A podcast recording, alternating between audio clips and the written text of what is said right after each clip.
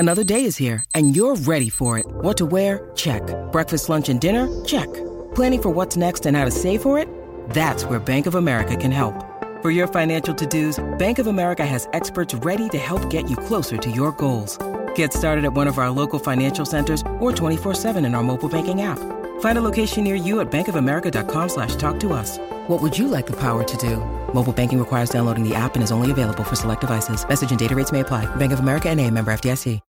When you need mealtime inspiration, it's worth shopping Kroger, where you'll find over 30,000 mouthwatering choices that excite your inner foodie. And no matter what tasty choice you make, you'll enjoy our everyday low prices, plus extra ways to save, like digital coupons worth over $600 each week. You can also save up to $1 off per gallon at the pump with fuel points. More savings and more inspiring flavors make shopping Kroger worth it every time. Kroger, fresh for everyone. Fuel restrictions apply.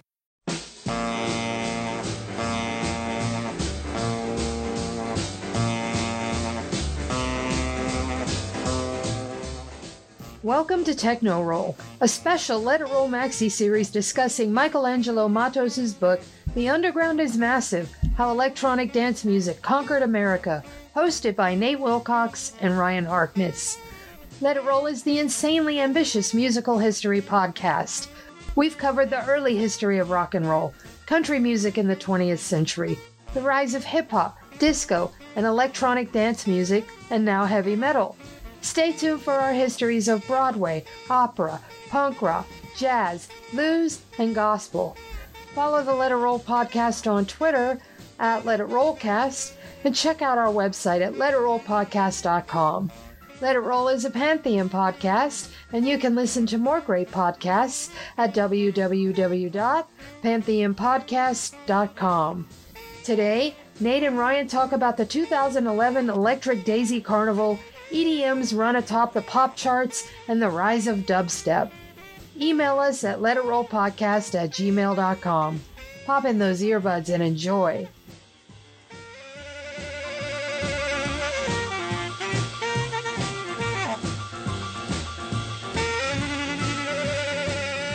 It's time to let it roll. Or shall I say techno roll? That's right. I'm your host, Nate Wilcox, joined once again by Ryan Hartness to continue our discussion of Michelangelo Matos's The Underground is Massive, How Electronic Dance Music Conquered America. And this week, Ryan, it's going to conquer America. Yeah, there's so much going on in this chapter. I honestly feel like there should have been just a book that was 2010 onwards, because everything is just mashed into this chapter, and you could spend 4 or 5 chapters on this alone. And we've broken out multiple parts of this story into our own chapters from other books and stuff like that, like all the dubstep stuff. Right up until it turns into bro step, we've covered before. So anybody who really wants a deep dive into that, we've got like 2 dubstep episodes already out there somewhere. Yep. From the Simon Reynolds series. And the topic, or the party of this week's episode, is the Electric Daisy Carnival from Las Vegas, Nevada, June 24th to 26th, 2011. But we don't start at 2011. We start in 2007 with the Electric Daisy Carnival at LA Coliseum in June of 2007. And this is Pasquale Rotella's event. We've heard from him many times in this book, although Matos also brings back another character from the past, from previous chapters, and Gary Richards, who had actually named the Electric Daisy Carnival way back in like 91 or 92 when he was co-promoting parties with Rotella and others. But Rotella had taken it and run with it. Richards at this point hadn't promoted a party in like 15 years, I think was the number they threw out there. Yeah, something like that. And Rotella's got the Electric Daisy Carnival, and he's also got the Nocturnal Wonderland. That's his main event. That was being promoted at the Empire Polo Grounds. And that drew 40,000 people in 2007. And he hired Bunny from Rabbit in the Moon as the creative director in 2008. Also hired Vello Virkhaus, who did the projection mapping and computer graphics for Rabbit in the Moon. And so really upped the show at both Electric Daisy Carnival and Nocturnal Wonderland. In 2009, he expanded Electric Daisy Carnival to 2 nights. And in 2010, he expanded it to Denver, San Juan, Puerto Rico, and Dallas, as well as Los Angeles. Yeah, this is kind of where Insomniac goes from being your typical rave or massive promoter into like a next level entity that's doing things that have never really been done before in North America. And it really shapes the future of the scene, both in North America and worldwide. Yeah, and his success gets Gary Richards intrigued, and he comes back into promotion in 2007, in December of 2007, with the Hard event, and he books Steve Aoki, Peaches, and Justice. So the way that's described is kind of a diss on the music that Rotella was picking for EDC up to that point, and that Richards is updating it with Aoki, who's kind of become the king of the LA post electroclash scene. Is that a good way to describe it? Well, I mean, just kind of the celebro electro sound.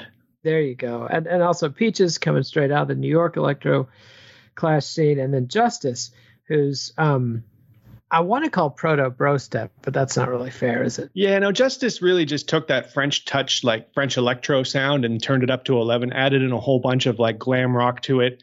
And yeah, just kind of set the, because when you're talking about bro step and you're talking about dubstep, electro and bro step have more in common with each other than is usually kind of acknowledged. When you listen to that first Skrillex EP, My Name Is Skrillex, those tracks aren't even really trying to be dubstep. They're more electro, but the wobble just kind of steps in. And once the wobble takes over, it leans more into bro step than it does electro. But I mean, they're right mashed together. This era is all about how the dubstep wobble infected electro and basically turned into these big room EDM bangers.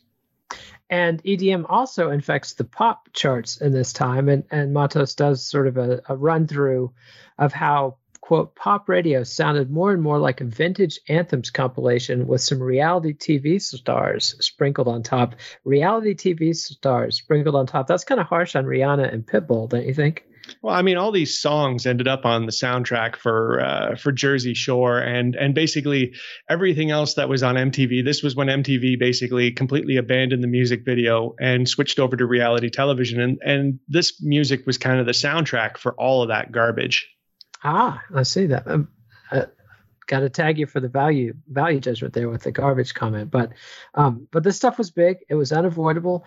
He shouts out Rihanna's SOS from 2006, which was electro and based on Soft Cell's classic "Tainted Love" synth pop hit from the early 80s, which in turn was a cover of an old Northern Soul song from the 60s. Also, Rihanna had good luck with "We Found Love," partnered with Calvin Harris. That went to number one in 2012. This era kind of kicks off with Black Eyed Peas' I Got a Feeling in 2009, produced by David Guetta, becomes the biggest selling song in iTunes history. Then you also get Pitbull featuring Nia, Nayer, and Afrojack, Give Me Everything, number one in 2011. And then you've got LMFAO, the grandsons of Berry Gordy of Motown fame, with Party Rock Anthem and Sexy and I Know It with 2011. Matos shouts out the epic trance synths, a la the late 90s, all over those tracks. And then Britney Spears also had Till the World Ends, and Rihanna had Only Girl in the World. So yeah, it's just like all of a sudden, all these pop performers switched up their backgrounds to be EDM. It was a clear sea change. There was definitely like this period of time where all of a sudden it's more acceptable for pop artists to just go out and collaborate and find collaborators that they're interested in working with. It's not always studio led, and guys like David Guetta and Afrojack all wanted in on this thing and found artists that were willing to work with them. And the tracks that came out were just massive success because this is the first time they kind of mentioned this a bit later in the chapter, how David Guetta was trying to get his American label to pay attention to him and do stuff. And they're like, you know, there's no market for anything. They refused to come to Electric Daisy Carnival because they were just like, oh, what's the point? And he's like, well, there's 100,000 people here. So these are these artists kind of like taking the bull by the horns and pushing their music into the mainstream where it's finally kind of front and center, and America is just ready for it. They're primed and the new sound just takes off. Yeah, absolutely. And Diplo is one producer that Matos gives a shout out. That's Thomas Wesley Pence, who Matos says managed to balance commercial success and critical acclaim. He produces the first two MIA albums, and Matos gives her real name, which I'd never seen before, Maya Arul Pragazim, which is quite the mouthful. Paper Planes by MIA went to number 4 in 2008. produced by Diplo. And then you had Upon the Floor by Major Lazer with Vybz Kartel. And Major Lazer is Diplo plus UK producer Switch, whose real name is Dave Taylor. And this Upon the Floor becomes the basis for Beyonce's Girls Run the World.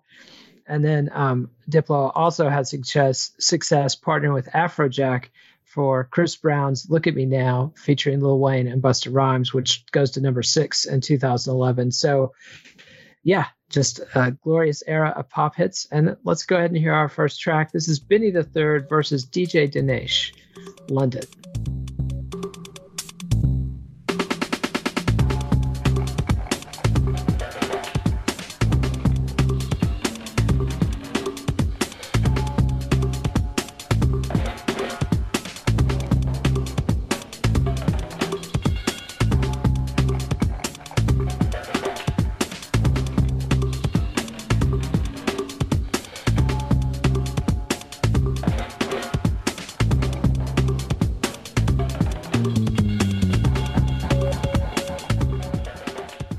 And that was Benny the Third versus DJ Dinesh, London. Why'd you pick this one? Well, we're just about to get into UK dubstep. There was so much to jam in here into this episode. I decided I didn't want to even really touch on the Americanized dubstep because we all know what it sounds like. But, to jump back to 2003 to 2006, I figured people might want a bit of a taste of what original UK dubstep sounded like, so they can put themselves kind of in the headspace for this next segment where we discuss where American dubstep kind of was birthed out of. And that happens to be a radio show, The Dubstep Wars, broadcast January 10th, 2006. Marianne Hobbs, a BBC programmer, dropped this show. She interviewed multiple DJs from Croydon, which was the hotbed of dubstep in South London. Steve Goodman, aka Kode9, was of the Hyperdub label, was a guest on the show, and they just kind of ran through a history of dubstep, which, as we talked about during the Simon Reynolds series, comes out of the UK garage two-step thing. Grime, the hip-hop variant from London, is in the mix, and then that evolved into dubstep. Croydon's Big Apple record store was the hub, and then Hatcha, a.k.a. Terry Leonard, clerked there and also DJ'd Thursdays at the Velvet Room at FWD. And then the Tempa All-Stars Volume 1 inspired a ton of DJs. Matos mentions Jack Dunning, a.k.a. Untold, who switched from jungle to dubstep, or drum and bass from dubstep. And then this Dubstep Wars show is so big that the Dubstep Forum triples its membership in short order after it airs.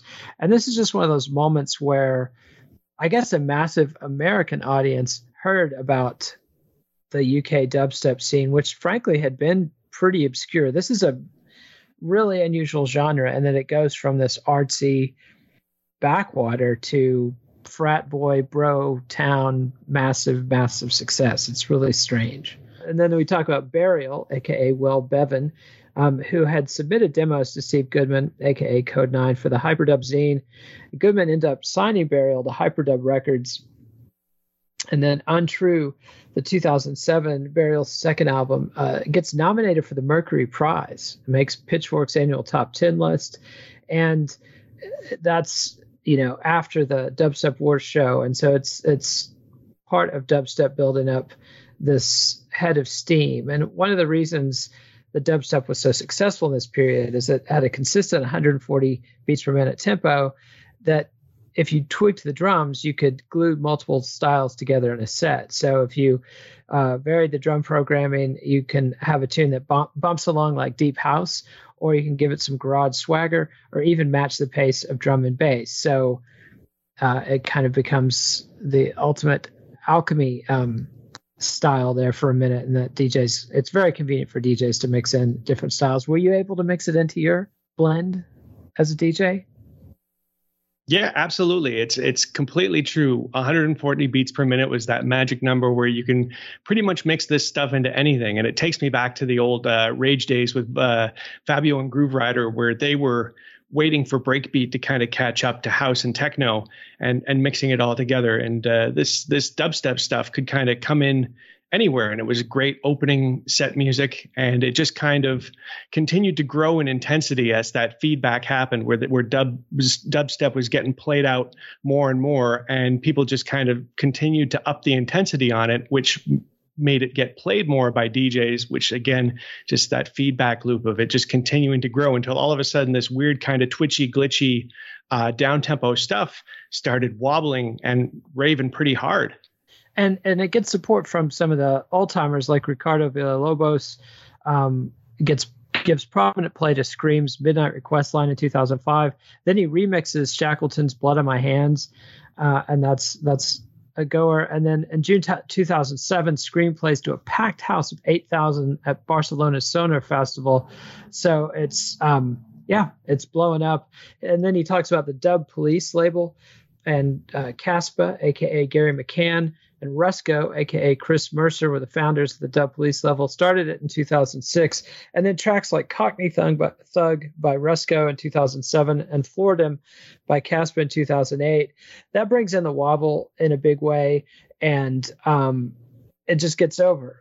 He's got some quotes from Vivian Host of the Brooklyn label and party Trouble and Bass, who said, people didn't like dubstep for a long time. We would play it at our parties and people would just be like, huh? Until Rusko started releasing tunes. And then in August 2009, the Trouble and Bass has their third birthday party and booked Benga and Skream, and there's a mosh pit. It was crazy, says Vivian Host. So the New York hipsters have now accepted dubstep. And then he also talks about how it got over in California. John Dadsey, formerly Infiltrata, converts to dubstep from drum and bass. His manager, Danny Johnson, was a driver in that, saw the commercial prospects there, and they cross-promoted to the Steve Aoki crowd. And we started having dubstep guests in 2008. By 2009, we couldn't afford them anymore. That tells you a lot. Like it just blew up, and the DJs' asking prices were the one of the key measurements. Yeah, one of the interesting things, you always kind of place a new genre into kind of a room with the other music that kind of sits with, and used to be kind of jungle, drum and bass, breaks all in the same room, and then dubstep kind of was added in there with it. And then dubstep started getting so big that it kind of, dubstep got its own room, and then dubstep started getting their own parties. And then all of a sudden there was just an entire scene, which is just now generally known as the bass scene. So dubstep can just grew from this small seed of being a genre that a DJ might play in a room with a bunch of other stuff to picking at some of the best talent from all of the other kind of broken beat sounds to just completely taking over in a huge way, and still being now, I'd say, like comparable to like maybe not the house scene, but definitely it's its own massive scene with its own group of people, and it just floats along, and people just travel and go to all these bass events now. So that's basically where dubstep ended up. And then Matos takes a curve in his narrative to rope in some of the stragglers that are going to play a role in this next era. And he stops off at Burning Man, which I guess he hasn't talked about Burning Man up to this point, but because he gives the whole capsule history, how it started at Baker Beach in the Bay Area in 1986, moved to Black Rock Desert in Nevada in 1990. And it was basically sort of a hippie fest, rock fest, but it had a raver camp, AKA a raver ghetto. And kind of an unfortunate statement for their status in the scene was in 1996, two ravers are camping and are run over and killed by somebody from the bigger Burning Man party who drove through the raver camp. But John Kelly's style of desert breaks dominated the rave era with a little bit of trip hop and turntablism in the mix. But then glitch hop starts being a factor at Burning Man. They cite Preview 73's Vocal Studies and Uprock Narratives album from 2001 kind of introduced the glitch hop thing. And then Bass Nectar, a.k.a. Lauren Ashton, is the pivotal figure who started out making cool bleep bloops to smoke weed to, but then evolved into face-melting mid-range bass melodies and catastrophic builds and drops. So Bass Nectar is a big factor in the evolution of dubstep into brostep by way of Burning Man. Is that a fair? Yeah. I mean, again, like when we're talking about dubstep. Dubstep kind of evolves out of just the restrictions of what dubstep means, even like new dubstep, American dubstep, and just becomes this generalized genre called bass, where you can kind of throw everything in there, all the glitch hop that you want, so long as it's got that big growly bass or the wobble or whatever else like that. Then it can sit in that bass family. Like even kind of drum and bass and jungle end up kind of sitting inside bass, underneath the umbrella of bass now. And it's when things got reorganized and bass became kind of this thing, and Bass Nectar was kind of sitting up at the top until he was revealed to be a sexual creep, as many bass DJs end up being revealed to be. Ouch. I think the reason that Burning Man doesn't get mentioned a lot is because it really isn't affiliated with rave all that much. As they mentioned, there are ravers that go to Burning Man, but there was, considering the fact that there were so many dance stages, rave never really got too deep into Burning Man until bass music kind of came in and started to take over there. And now it's a bit more accepted. You've got a lot of melodic techno stuff going on there as well. A lot of really mature kind of chin scratching, late night booze drinking music going on there as well.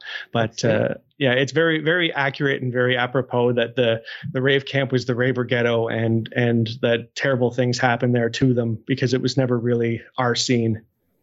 Yeah. And listening,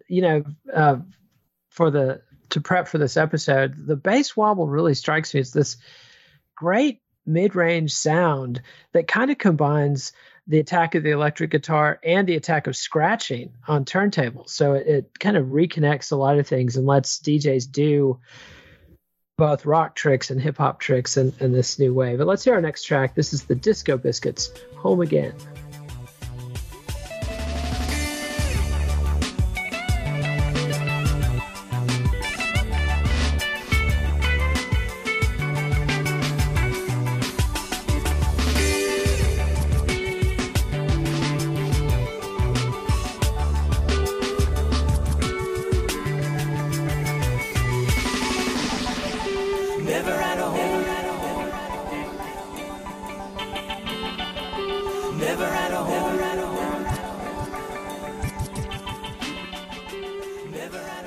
And that was the Disco Biscuits, Home Again, and perfectly timed for you to segue us into our next bit. Yeah, absolutely. I mean, this chapter is all about trying to thread things that weren't really rave, that were starting to turn into rave things, like Burning Man not really being that ravey or EDM related, but suddenly becoming that with the introduction of bass and some of this newer techno stuff. And then you've got the Disco Biscuits representing kind of the next generation of Phish / Grateful Dead jam bands, and they're integrating rave in there. And the reason I picked that track is because it's so very obviously like a Grateful Dead homage, but with a lot of little bleeps and bloops. So I thought it was a perfect, hilarious kind of introduction to the sound of Jamtronica, as they so dismissively refer to it. And that is, yeah, pretty much the perfect track. That's exactly what I had imagined Disco Biscuits would sound like, and that definitely satisfies. They started their own festival, Camp Bisco, started in 1999 for 500 people. By 2002, they're bringing in rave staples like Alex Patterson of The Orb, DJ DB, and Scott Hardkiss of the Hardkiss Brothers. And then people like Ben Silver, a.k.a. Orchid Lounge, debut at Camp Bisco in 2003, by which time they're drawing in 5,000 people. And that kickstarts Orchid Lounge's career. And then by 2011, they draw almost 20,000 people. In 2013, they scale back and cap the attendance at 13,000, but almost all the acts are EDM. And then, they pull the plug on Camp Bisco. I don't know if they've come back into action. Yeah, it's back. It's back. Good to know. And but it's just part of a trend of EDM kind of taking over the jam band circuit. Also, he mentions STS9, the Sound Tribe Sector 9, which is another one of these sort of crusty, spiral tribe-ish sort of Phish, incredible string cheese incident sort of agglomerations. And then he has a little sideline to talk about Molly, which is our old friend MDMA, but has experiencing a second coming in powder form rather than pressed into pills, which the kids for some reason thinks seem to think is better. I guess he had to throw that in there to keep the drug lingo up to date, but it was kind of a... Well, I mean, it's such an important kind of element. It was we've kind of the book kind of mentions when ecstasy became this big thing. And, you know, as much as maybe some people don't want to admit it, ecstasy was the big driving factor in the Summer of Love with the Acid House in the UK, and a big factor in raves in America and why the vibe was the way that it was. And Molly was the second coming of ecstasy. And I remember everybody being so much more into it, because with a pressed pill, you never knew what you were going to get. And especially in America, that was bad news, because God knows, like, they could put some really crude, mean stuff in there. So to have a bag of MDMA, which is basically crystallized powder, made everybody feel a lot safer about what they were taking. For some reason, they didn't recognize that there was just as much of an opportunity for shenaniganry in that. But, yeah. You know, like to me, I've always been of the opinion that the best way to take ecstasy is in a pill, when it's mixed in with a couple other things, a little upper, a little psychedelic, a little this, a little that. Good pressed pills are a melange of carefully curated things. But obviously, that's not always going to be the case. So, yeah, Molly just became this sensation because people were just going around dipping their fingers into these bags of powdered crystal and just either rubbing it up in their gums or just swallowing it or parachuting it, putting it in little pieces of paper and turning them into their own little bombs. All sorts of ways to take it. So it was kind of like the fun dip of the drug world for those years. Well, thank you for that informative and yeah. Not that I did it a bunch or anything. Yeah, the stuff's trouble, kids. Stay away. And then he segues over to Seattle, talks about the Decibel Festival. Sean Horton was booking that. It's kind of, he compares it to the Mutech event in Montreal, says it's Mutech style producer performers at the core. I guess that's opposed to jam bands or performers like Peaches and Spooner Fisher.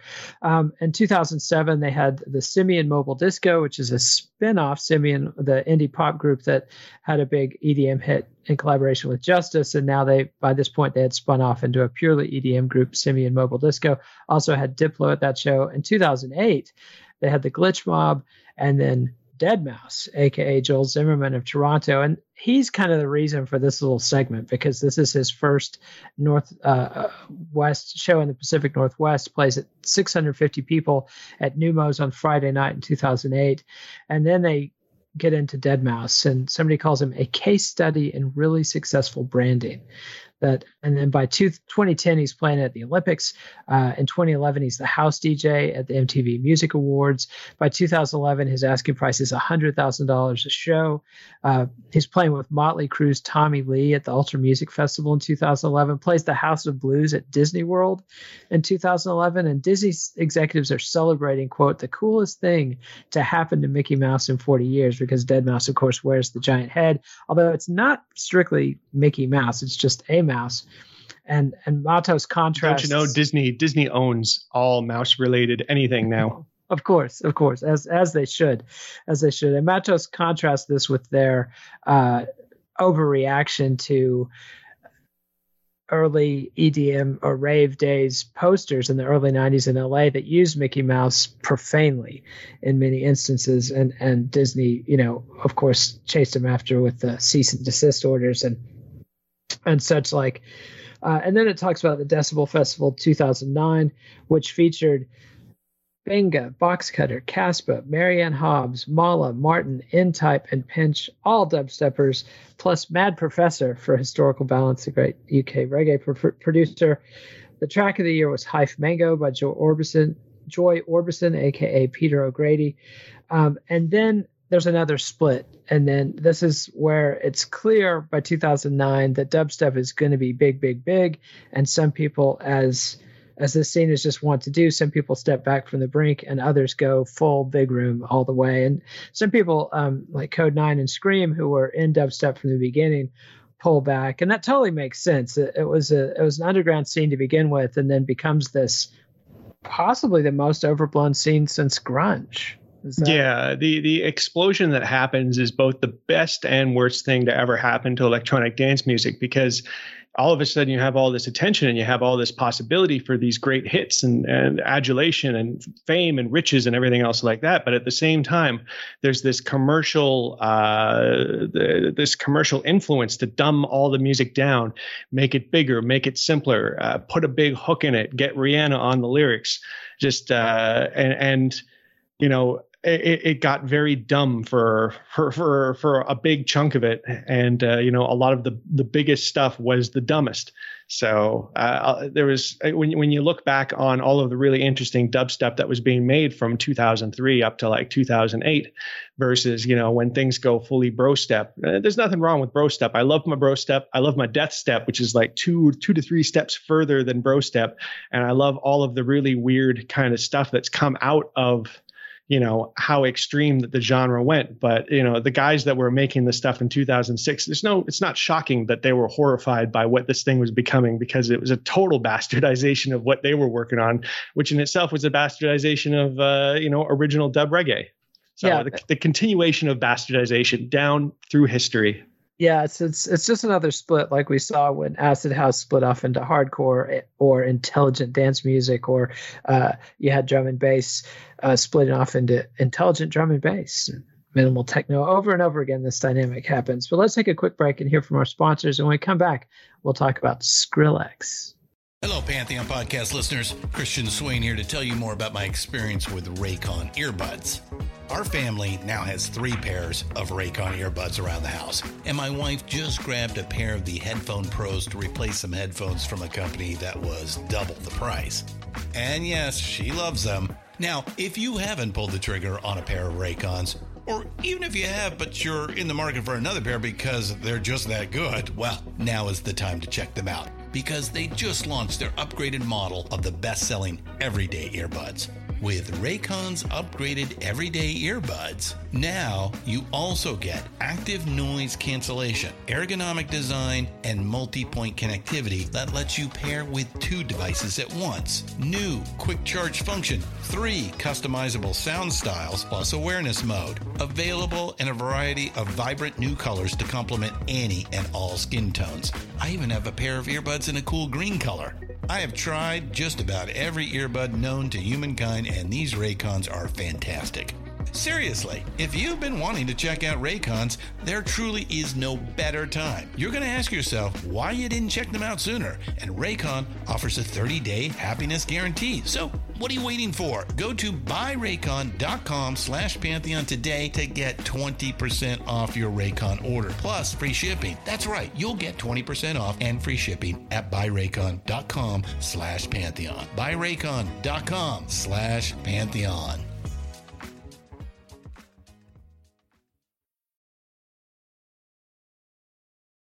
And as promised, now is the time when we talk about Skrillex, a.k.a. Sonny Moore. Matos introduces him by way of Craig Coleman, who's an Atlantic Records exec, gives Coleman's bio.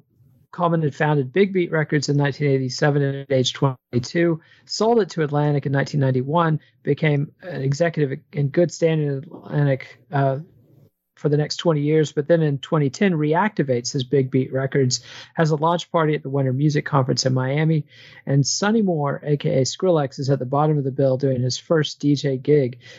Sonny had been a singer in the Screamo band from first to last, blew out his voice doing that, so then he as one does, moves on to Brostep. Coleman met him and immediately signed him after listening to what was on his laptop for a couple hours, just gobbled him right up. The My Name is Skrillex EP drops in June 2010. Deadmau5 immediately posted it to his Facebook page, and Skrillex instantly becomes the face of dubstep. And what a face it is. Yeah, and it's interesting because that My Name is Skrillex is really a fusion of electro and dubstep.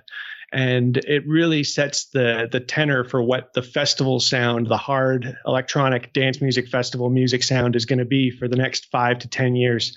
And, you know, people give Skrillex a lot of hate, but it's funny, as soon as the sound that he kind of pioneered in Brostep got tired, he just kept on evolving. And the stuff that he's been doing even up to now is really fascinating and well produced. And I feel like he's trying to be more of a Diplo, where while he has all of this commercial success, well, not even commercial success. Haven't we talked about the fact that no Skrillex album has ever hit platinum? It's true. I do believe we've mentioned that. And he's an interesting contrast to Deadmau5, who I don't think you could say has prioritized artistic development, or is that unfair? I mean, Deadmau5 is he's an interesting character because he's one of those guys that's a trance dude, and he was put in the progressive house under the label of progressive house just because of the label that he was releasing was releasing nothing but progressive house. So he kind of reformulated trance music for festivals as well. And then he was very smart at teaming up with a number of really good producers and starting to make those really hooky pop songs. But, you know, the thing that I appreciate about Deadmau5 is that he never sold his sound out. Tiesto, the Tiesto of now who makes EDM music, you couldn't even tell that that's Tiesto. A Tiesto track you hear, there's no remaining ounce of Tiesto from the 90s and 2000s when he was a trance god. He sold all that out to get rid of it. While Deadmau5 is still Deadmau5 from 2006 onwards, all of his stuff still holds on to the essence of who he is, but he will still manage to step into the commercial realm and release a hit that is not only sonically really well put together, but also palatable for the masses. Nicely said.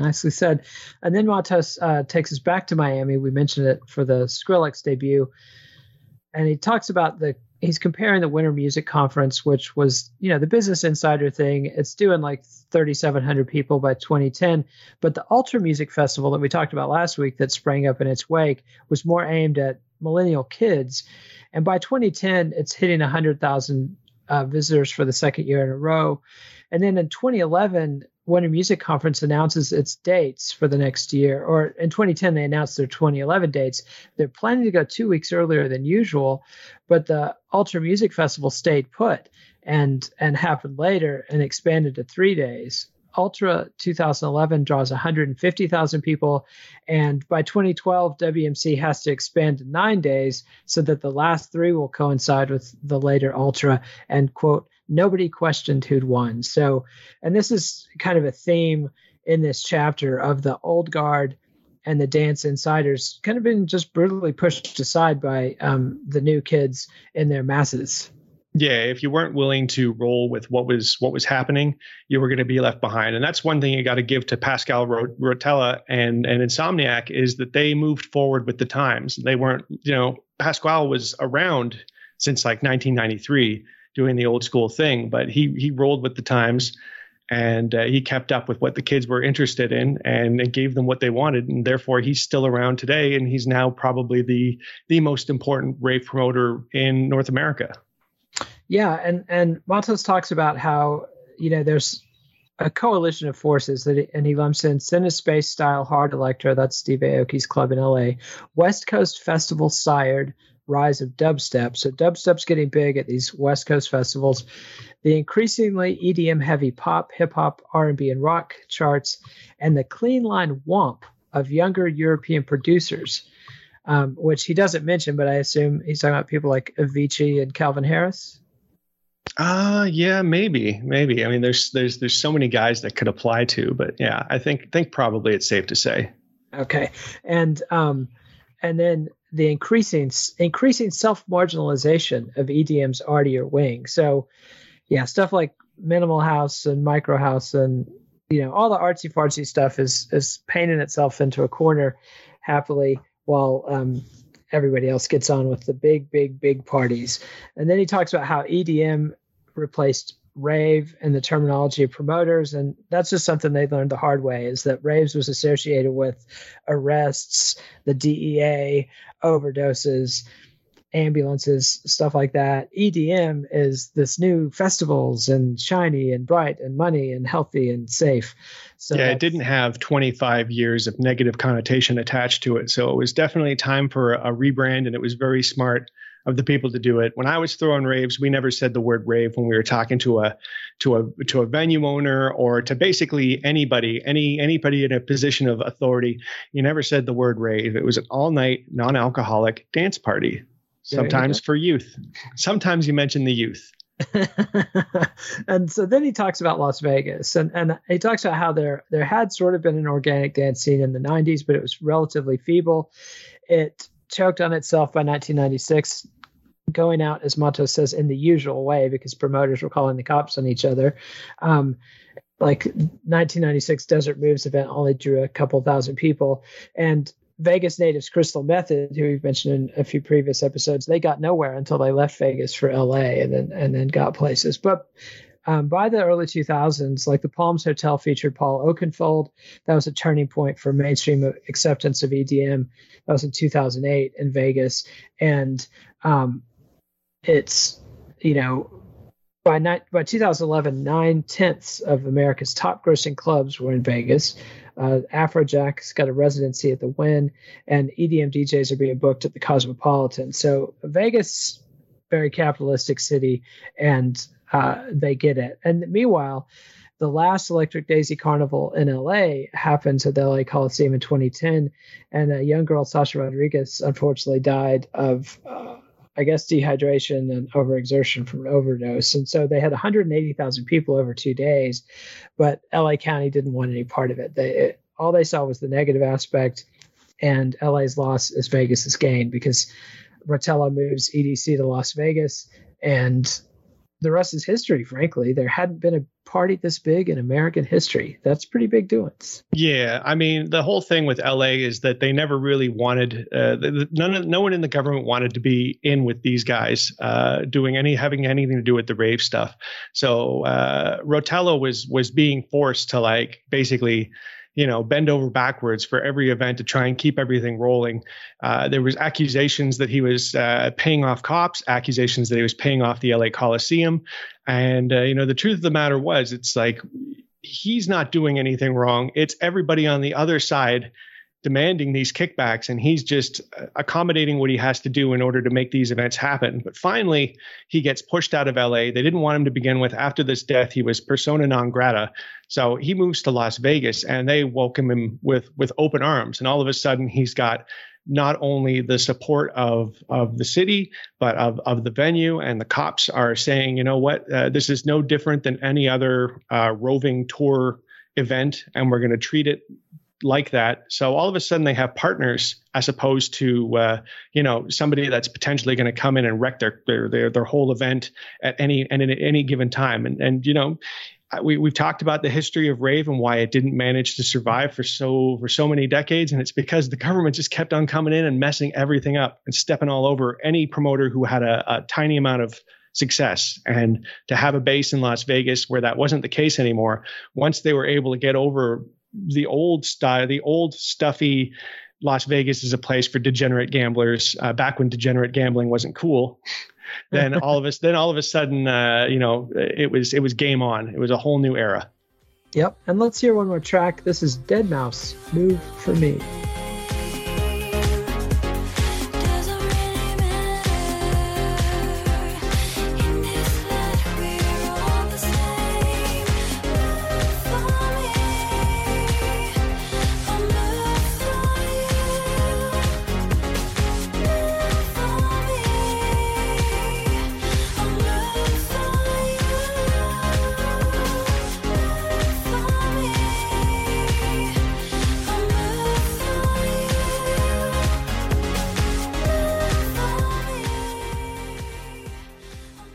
And that was Deadmau5's Move For Me. Do we need to explain this? You know, I can give it a little explain.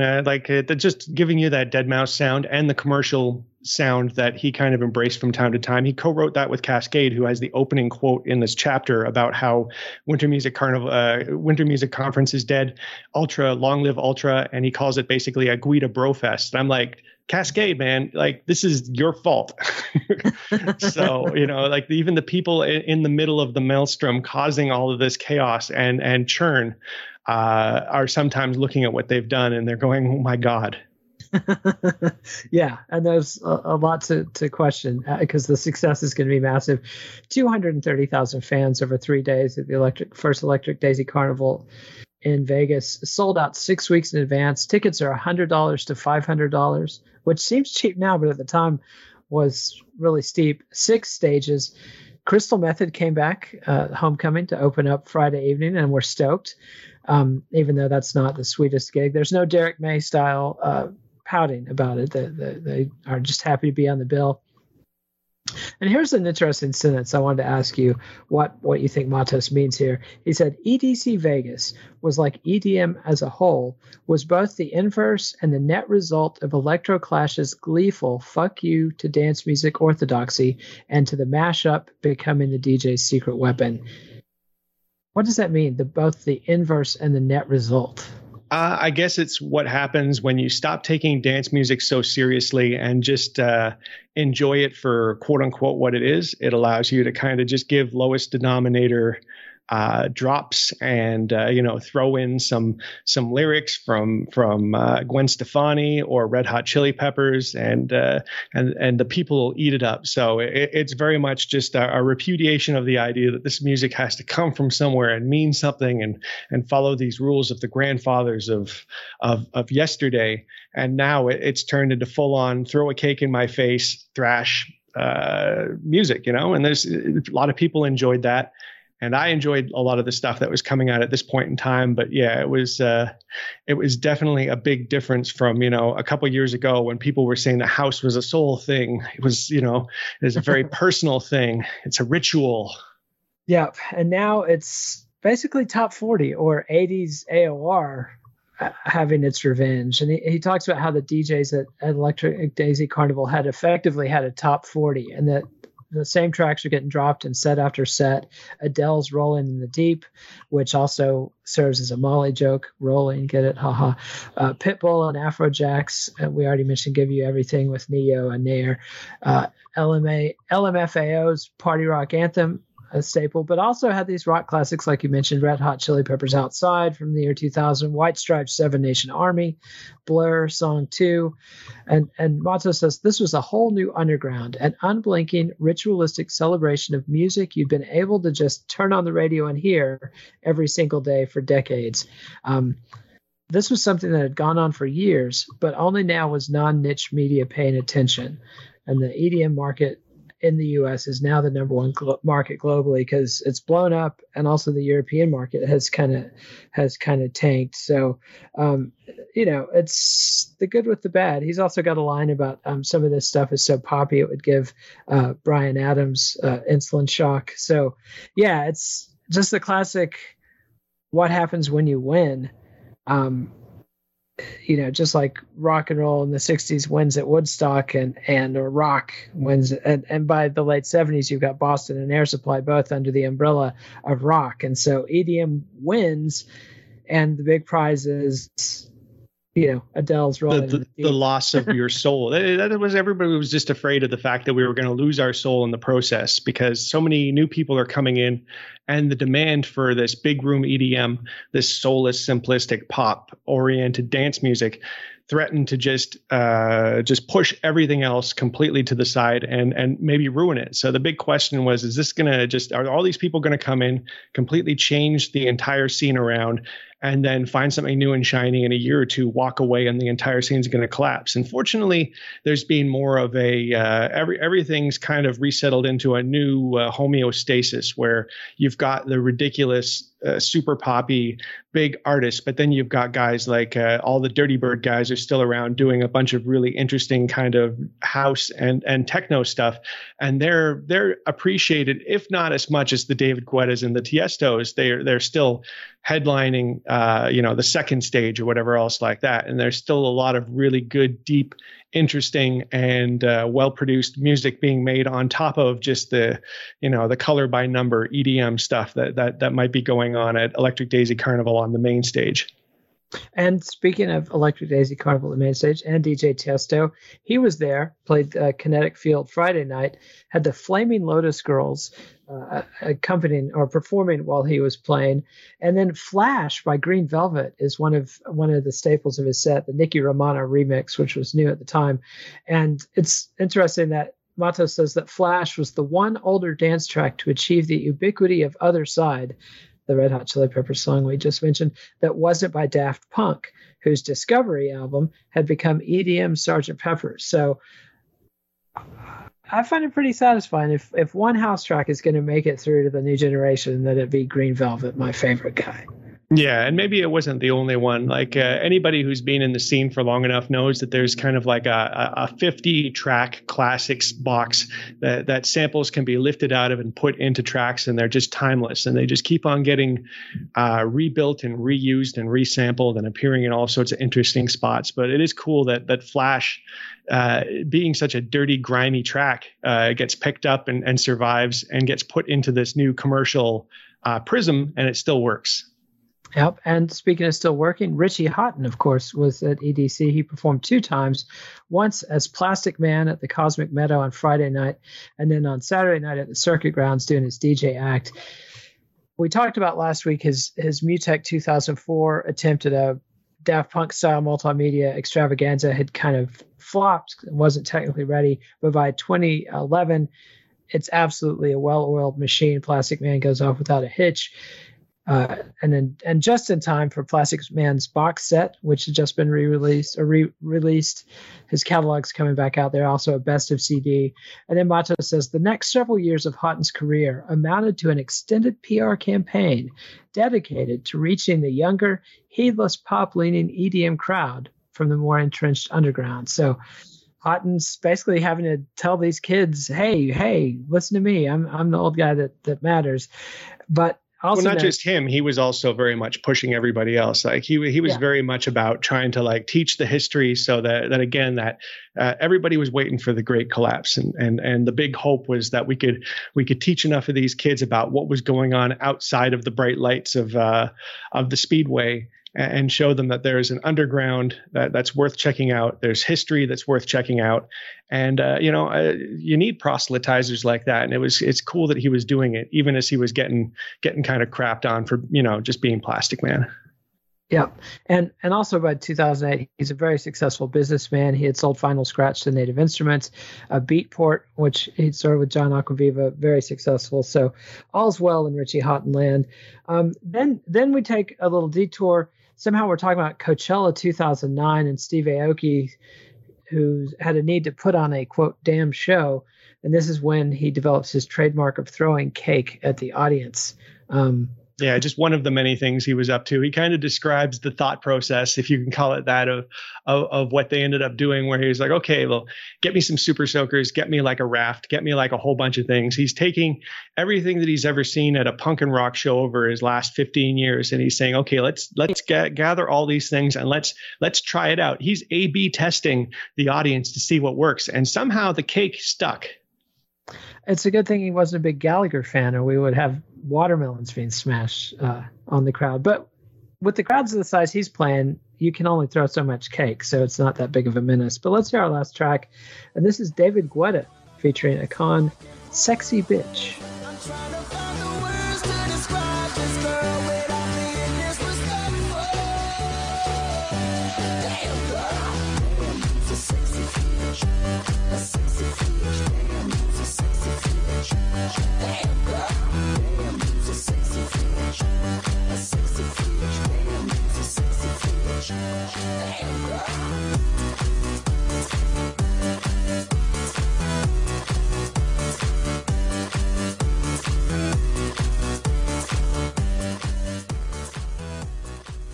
And that was Sexy Bitch by David Guetta featuring the R&B producer Akon.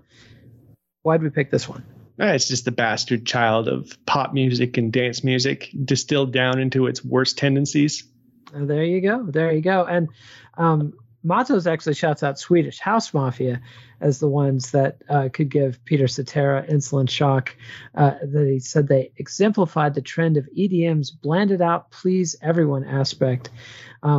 But David Guetta is right in there with Swedish House Mafia, just tramping it up with hits like Sexy Bitch. And as you mentioned earlier, he's got a bit from the record company, which was just scratching their heads at what to do with David Guetta as an album artist. But then when he packaged this stuff for him, they realized, oh, you're a hit single artist. And it's funny. This is kind of like I remember episodes and episodes back, we talked about how you know, live PAs would just play one track and then it would end and then start their next track. And then someone got the bright idea to like mix all the tracks together. And it was a revelation. And it's one of those basic things. This is a similar basic revelation that should have been obvious that, oh, you know, it's not always the singles sell the album. Sometimes it's just the singles sell the singles. And like, these are not album artists. Stop trying to make them album artists. Like you're stuck in this like 70s mentality where you're trying to make a Dark Side of the Moon. And meanwhile, it should just, you should just be releasing Sexy Bitch for people for $1 and selling the ringtone. Yeah. I mean, the KLF wrote a book about it in the early 90s. So it shouldn't be, you know, that mysterious, but they finally figured it out. This is how we can get EDM on the American pop charts. And then he starts talking about Sidney Sampson, whose Dirty Dutch Style is a hit. And then his set slam banged with far more finesse than his colleagues. But he says Sampson wasn't oppositional. He wasn't a refusal. It was an affirmation of the status quo, as was Electric Daisy Carnival and EDM itself for a generation for whom house music has been lingua franca since birth. So it's one of these things. By the time EDM won commercially, it was more of a coronation than a confrontation. It was just the rightful king sort of taking the throne by this. Yeah, and anybody could come and have a part in it. You only had to sell out a little bit. But they could, if you just had a couple of those things. They had an interesting story about how the Basement Jacks showed up and they were scrambling to try and figure out what they could play that would be hard enough to please this audience that was going off to some of these ridiculous EDM bangers. And it's just, that's kind of what people ended up having to do. They had to play ball a bit. They had to meet the intensity of what these guys were playing, which is, you know, that's why it was called Big Room, is because this is music for a big room. It doesn't need to be subtle. It needs to be loud and it needs to have big drops. And if you got a big drop, you can come and you can play for these people too, but you got to sell your soul a little bit and join, take some of those EDM elements and bring them into yourself and hope that you don't lose yourself in the process. Yeah, and this is very much analogous to like rock's move into stadiums in the early 70s, when suddenly you had these barbarians at the gates like Led Zeppelin and Black Sabbath that were sort of an affront to the delicate sensibilities of the Grateful Dead and Jefferson Airplane and 60s artists that had dominated previously. Once you're playing to these massive venues, you got to make the big gestures. And, you know, it's all Al Jolson, baby. You ain't seen nothing yet. None of this Bing Crosby subtlety and whispering into the microphone. This is big house music, big room music. Got to be big, big gestures. And Skrillex, of course, is perfect for this. He's anointed the king of dubstep at his 3 a.m. set Saturday at Neon Garden. But the audience was not the Burning Man Bass Nectar crew, but rather their younger siblings. And this difference between Bass Nectar and Skrillex is pretty fascinating to me. It's kind of just the slightly underground version that then is just codified into perfect hard rock, essentially, for a whole new generation. And it's massive. Yeah, it's very interesting how like certain things get deemed just not a part of the larger scene, and how Skrillex kind of gets left out of the UK dubstep story, and he kind of gets pushed out of the bass scene as well. But again, he went off and he's making like really interesting house and electro stuff and all kind of mixed in with pop and stuff. So he doesn't care. He doesn't need it. He's still doing fine. Yeah, no worries, no tears for Skrillex. And then Matos ends the chapter with a couple of anecdotes.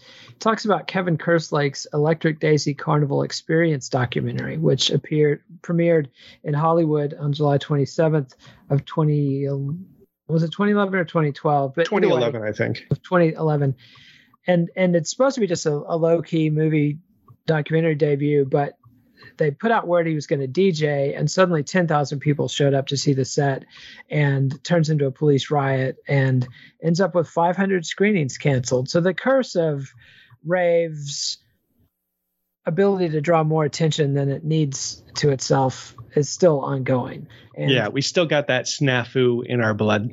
Yep. And so I mean to track down this fest. Have you seen the Electric Daisy Carnival experience? Yeah, I mean, it's pretty free form. It's like just a whole lot of footage from inside the party, a couple people talking about stuff, some sets. It's definitely it's an interesting watch. It's what you would kind of imagine if you showed up at the festival and just kind of wandered through it for 2 hours. It's very free form, but it gives you like in another 20 or 30 years, it's going to be fascinating because like right now it's still pretty representative of what you'd see now at Electric Daisy Carnival. But it's kind of like when we went back and we watched that Disco Donnie documentary, and that was like mid 90s rave, and it was very different and weird. So it's a very good time capsule for what like 2009 Electric Daisy Carnival raving looked like. And then Matos ends the chapter by mentioning Disco Donnie and how he had been a partner of Pasquale Rotella at Electric Daisy Carnival, but they split after 2010, and Rotella sells out to Live Nation in 2011. So the machine swallows it up. As soon as it's massively successful, the corporate behemoth is there. And so, Ryan, we are coming to our last chapter. Next week is our last chapter, and we'll be talking about the Random Access Memories event in Los Angeles, California, January 26, 2014. So for Ryan Harkness, I'm Nate Wilcox, and we're still talking about The Underground is Massive, How Electronic Dance Music Conquered America by Michelangelo Matos.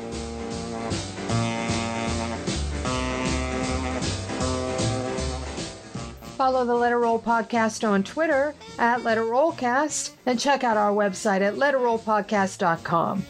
Next week, Ryan and Nate finish the book with a look at Random Access Memories from 2014. Let It Roll is a Pantheon podcast, and you can listen to more great podcasts at www.pantheonpodcasts.com.